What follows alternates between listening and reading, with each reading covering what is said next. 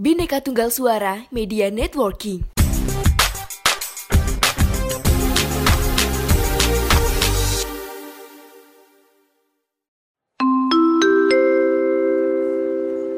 Mohon perhatian. Sekali lagi kami sampaikan, bikin podcast dengan Anchor dijamin gampang. Gak percaya? Langsung buktiin aja. Anchor, teman setia podcaster.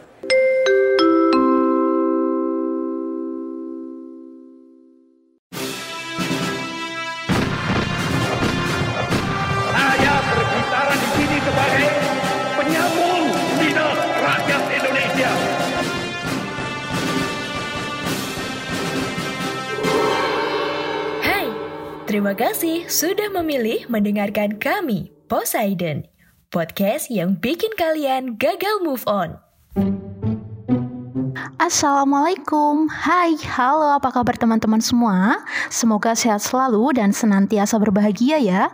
Kembali lagi berjumpa via suara bersama saya Ava di Poseidon, podcast sejarah Indonesia.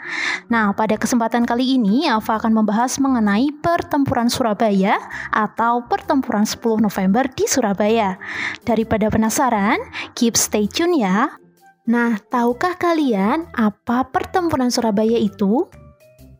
Pertempuran Surabaya merupakan pertempuran tentara dan milisi proklamasi kemerdekaan Indonesia, Tentara Britania Raya, dan India Britania. Puncaknya terjadi pada tanggal 10 November 1945.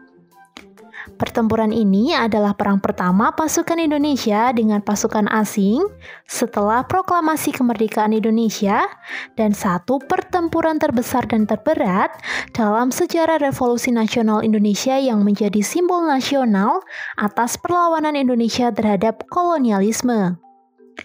Usai pertempuran ini, dukungan rakyat Indonesia dan dunia internasional terhadap perjuangan kemerdekaan Indonesia semakin kuat. Maka dari itulah, setiap tanggal 10 November diperingati sebagai Hari Pahlawan Nasional. Peristiwa ini diawali dengan berbagai kronologi tentunya. Untuk kronologi yang pertama dengan kedatangan tentara Jepang ke Hindia Belanda. Pada tanggal 1 Maret 1942, tentara Jepang mendarat di Pulau Jawa dan tujuh hari kemudian pada tanggal 8 Maret 1942, pemerintah kolonial Hindia Belanda menyerah tanpa syarat kepada Kekaisaran Jepang berdasarkan Perjanjian Kalijati. Setelah penyerahan tanpa syarat tersebut, Pulau Jawa secara resmi diduduki oleh Jepang.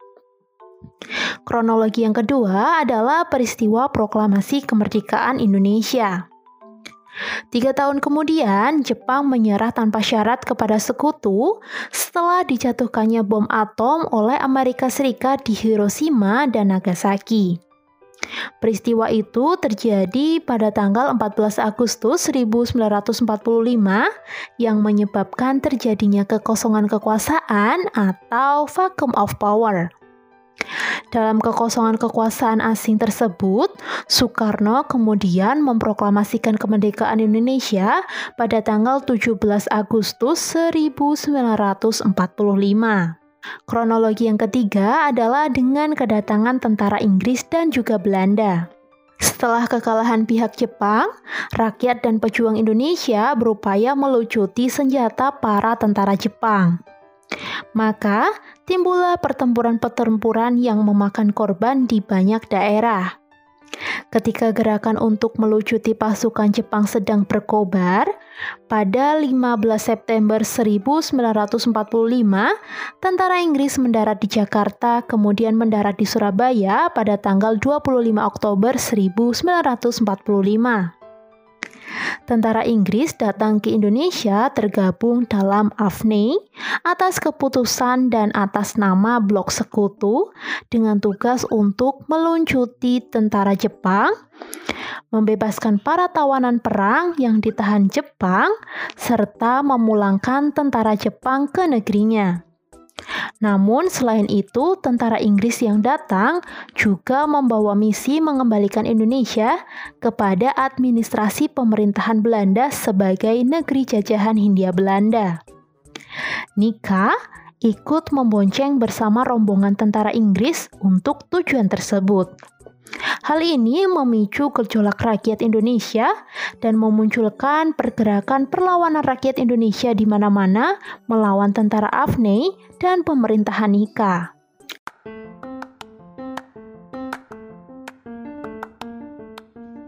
Halo Sobat Poseidon, kalian pasti sudah tidak asing lagi dengan Anchor. Yap, aplikasi penyedia jasa untuk para podcaster pemula dan juga pro. Buat kalian yang pengen mulai nge-podcast, langsung download aja Anchor di App Store ataupun di Play Store.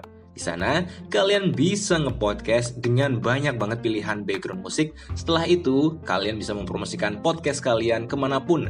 Secara otomatis, nanti akan di-sharekan oleh Anchor sendiri. So, tunggu apa lagi? Cus, nge-podcast bareng Anchor.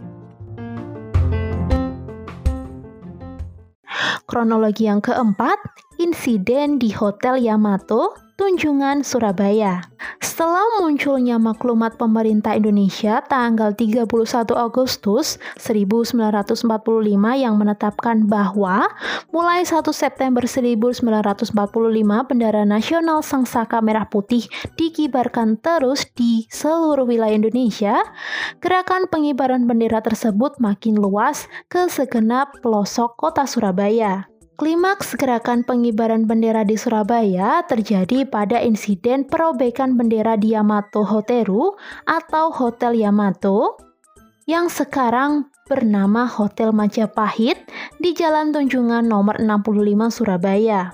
Setelah insiden di Hotel Yamato tersebut, pada tanggal 27 Oktober 1945, meletuslah pertempuran pertama antara Indonesia melawan tentara Inggris. Kronologi yang kelima adalah kematian Brigadir Jenderal Malabi. Setelah genjatan senjata antara pihak Indonesia dan pihak tentara Inggris ditandatangani pada tanggal 29 Oktober 1945, keadaan berangsur-angsur mereda. Walaupun begitu, tetap saja terjadi bentrokan-bentrokan bersenjata antara rakyat dan tentara Inggris di Surabaya. Bentrokan-bentrokan bersenjata di Surabaya tersebut memuncak dengan terbunuhnya Brigadir Jenderal Malabi atau pimpinan tentara Inggris untuk Jawa Timur pada 30 Oktober 1945 sekitar pukul setengah sembilan malam. Mobil Buick yang ditumpangi Brigadir Jenderal Malabi berpapasan dengan sekelompok milisi Indonesia ketika akan melewati Jembatan Merah. Kesalahpahaman menyebabkan terjadinya tembak-menembak yang berakhir dengan tewasnya Brigadir Jenderal Malabi oleh tembakan pistol seorang pemuda Indonesia yang sampai sekarang tak diketahui identitasnya. Dan terbakarnya mobil tersebut terkena ledakan granat yang menyebabkan jenazah Malabi sulit dikenali.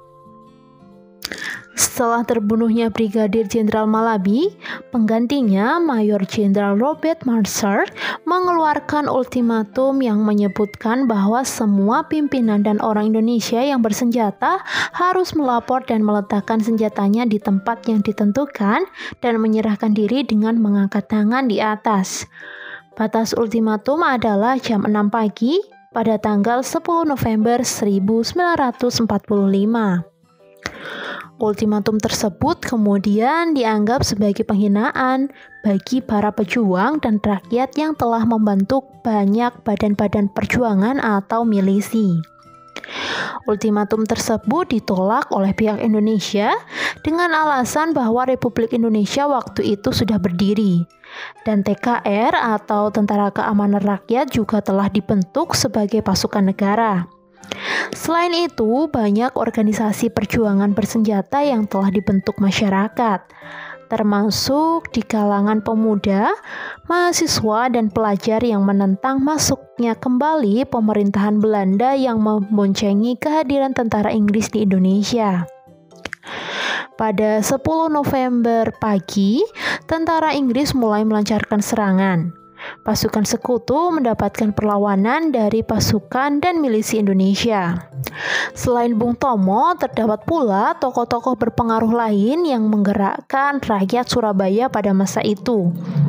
Beberapa datang dari latar belakang agama seperti Kiai Haji Hashim Asyari, Kiai Haji Wahab Hasbullah, serta kiai-kiai pesantren lainnya juga mengerahkan santri-santri mereka dan masyarakat sipil sebagai milisi perlawanan sehingga perlawanan pihak Indonesia berlangsung alot dari ke hari hingga dari minggu ke minggu lainnya. Perlawanan rakyat yang pada awalnya dilakukan secara spontan dan tidak terkoordinasi, makin hari makin teratur. Pertempuran ini mencapai waktu sekitar tiga minggu. Setidaknya 6.000 sampai 16.000 pejuang dari pihak Indonesia tewas dan 200.000 rakyat sipil mengungsi dari Surabaya. Korban dari pasukan Inggris dan India kira-kira sejumlah 600 hingga 2000 tentara. Pertempuran berdarah di Surabaya yang memakan ribuan korban jiwa tersebut telah menggerakkan perlawanan rakyat di seluruh Indonesia untuk melakukan perlawanan. Banyaknya pejuang yang gugur dan rakyat sipil yang menjadi korban pada 10 November ini kemudian dikenang sebagai Hari Pahlawan oleh Republik Indonesia hingga sekarang. Sampai di sini dulu pembahasan mengenai pertempuran 10 November di Surabaya. Sampai berjumpa di lain kesempatan. Jangan lupa untuk selalu menjaga kesehatan supaya kita dapat belajar untuk tema-tema menarik lainnya. Kunjungi media sosial kami di Instagram yaitu podcast underscore sejarah Indonesia. Follow dan share ke teman-teman kalian ya. Apa pamit? Wassalamualaikum. Bye-bye. Terima kasih.